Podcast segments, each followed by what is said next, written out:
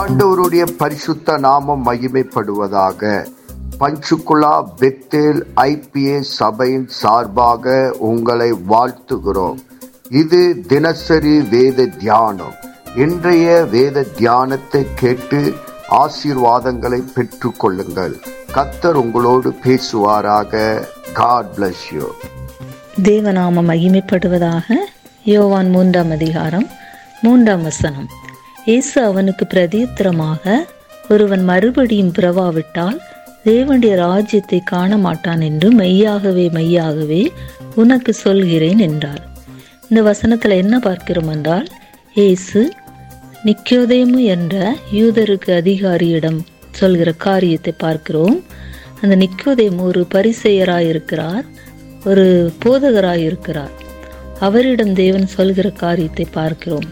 ஒருவன் மறுபடியும் பிறவாவிட்டால் தேவனுடைய ராஜ்யத்தை காண மாட்டான் அப்போ தேவனுடைய ராஜ்யத்தை காண வேண்டுமென்றால் மறுபடியும் பிறக்கிற அனுபவம் நமக்கு வேண்டும். மறுபடியும் பிறப்பது என்ன என்றால் பாவத்தை அறிக்கையிட்டு ஒரு மனந்திரும்புதலான வாழ்க்கை மனந்திரும்புதலான வாழ்க்கை ரட்சிக்கப்படுவதுதான் மறுபடியும் பிறக்கிற அனுபவமாக காணப்படுகிறது.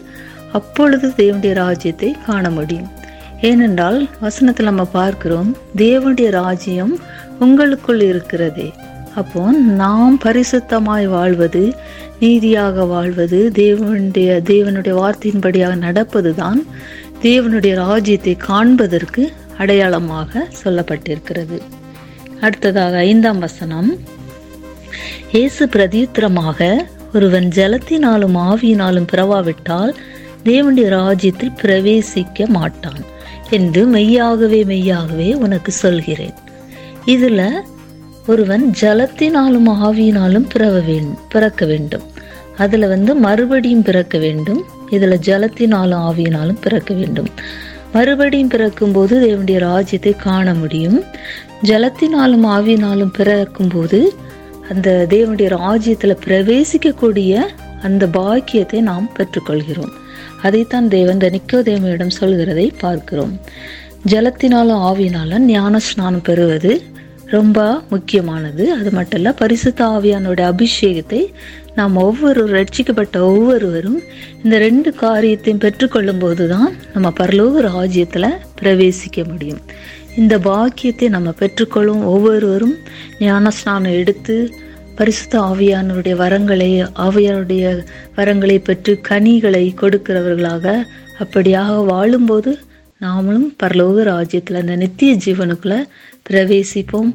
அநேகரை பிரவேசிக்கிறதுக்காக நாம் அந்த முயற்சிகளை எடுப்போம். மற்ற ஆத்துமாக்களை தேவனிடம் சேர்ப்போம்.